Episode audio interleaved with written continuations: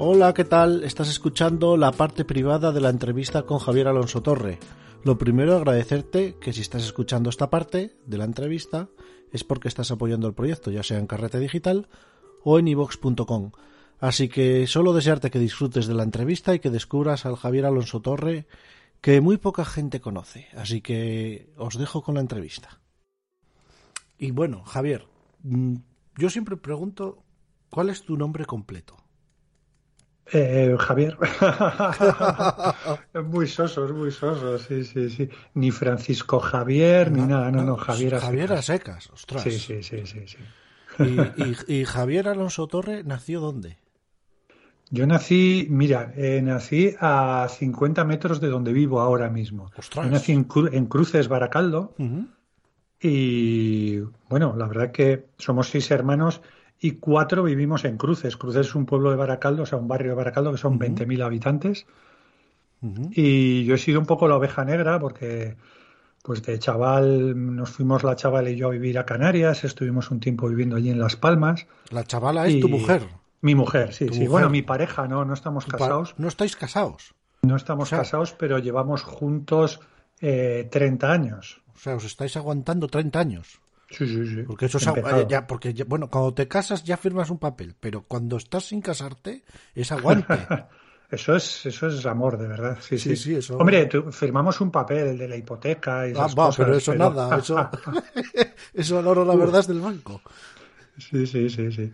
Pero eso del crédito solidario, eso es más importante que, que cuando te casas, ¿eh? Te ata más. Porque si uno no paga, tiene que hacerlo el otro. O, sea, ya, eso también. o si no, la familia del otro. Sí, sí, sí, así es, así es. Bueno, ¿y cómo fue la infancia de Javier ahí en Baracaldo? Pues Baracaldo ahora está bastante bien, pero Baracaldo, Bilbao, el Gran Bilbao, era una ciudad industrial fea, horrible. Entonces, yo lo que he sido siempre es un poco poco cabra loca, aquí enseguida podemos escapar al monte, entonces la cuadrilla escapábamos al monte cuando podíamos, ¿vale? Pero éramos bastante salvajes, o sea, yo era de los que quemaban eh, arañas y ponía petardos a los renacuajos y esas cosas, ¿vale? Ostras, sí, no me digas eso. Sí, sí, la conciencia con la naturaleza ya vino con a partir de, de 14, 15 años. Antes de eso era un destroyer. No, no, no, totalmente, vamos. Y un depredador, porque cuando iba al pueblo me iba con mi abuelo y, y todo lo que pudiésemos coger, cerezas de quien fuese, eh, lo que fuese, todo lo, lo pillábamos. Vaya malandrín, eras un auténtico malandrín. Sí, sí, sí, sí, totalmente. Yo, eh, mira, bueno, ahora ya tengo menos pelo, pero yo si me rapase el pelo al cero verías la cantidad de brechas que tengo de cuando era crío. O sea, pero brechas, algunas hechas por amigos de pegar, pelearnos y tirarnos piedras. O sea, sí, sí. Sí, sí, bueno, una infancia divertida, como tiene que ser, hombre. ¿Y, cómo era el entorno familiar en el que vivía Javier? Ya me dijiste que tenía seis hermanos, pero ¿cómo era la familia que tenías? Pues, pues, ¿qué quieres que te diga? Son odiosamente encantadores. No fastidies. Eh, sí, odiosamente. Sí, sí, no, no, nos llevamos todos bastante bien, nos seguimos llevando todos bastante bien. Sí, porque claro, en Eh, casa, Javier, erais seis hermanos Claro. más Seis hermanos papá y mamá. En, una- en un piso de 56 metros cuadrados, una cosa así. ¿eh? Ahora- O sea, yo de pequeño, Sí, sí, sí. yo de pequeño dormía en el sofá cama, entonces cuando había películas que quería ver la gente, a mí me acostaba en una habitación y, y cuando se acababa la película me levantaban o me llevaban a- a- en brazos y me metían en el sofá cama. Así. y ya cuando venía mi abuelo del pueblo, pues entraba en casa también. O sea, Claro, claro. entonces así, y con un baño, que no es como ahora las casas que tienen para dos habitaciones tienen tres baños. Explícame por qué, pero bueno, pero entonces era muy, muy- era muy divertido. Y ha estado bastante bien. Y yo, por ejemplo, siempre he sido un poquito la. He he sido un poco el más cabra de mis hermanos.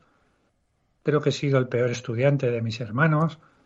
Y, y mira, hace no mucho, hace, bueno, no mucho, ocho años, así, una vez hablando con mi hermano, tengo un hermano que es hiper detallista, o sea, siempre está atento a todo, cualquier detalle que puedas tener con él, él te lo devuelve por mil, no puedes competir, se acuerda de todos los cumpleaños, de todas las fechas, por eso digo que son odiosamente no sabes, o sea, yo los quiero, pero son un poco odiosos. Y, una vez hablando con él y tal, bueno, estábamos más, y digo, no, porque, porque tú eres el favorito de los papás y tal. Le dije yo a él, mira, la única vez que le he visto que le cambiase la cara, se quedó todo serio, pálido, y dice, tú eres un gilipollas. Y yo, ¿cómo? Y dice, mira, tú has hecho esto, esto, esto, esto, y me empezó a enumerar cosas, y dice, y tu madre siempre te ha cubierto, tu madre siempre te ha respondido, y me abrió los ojos, dije, hostias, tienes razón, el favorito de mi madre era yo. Lo que pasa es que yo no era consciente ¿Te está gustando este episodio? Hazte fan desde el botón apoyar del podcast de Nivos. Elige tu aportación y podrás escuchar este y el resto de sus episodios extra. Además, ayudarás a su productor a seguir creando contenido con la misma pasión y dedicación.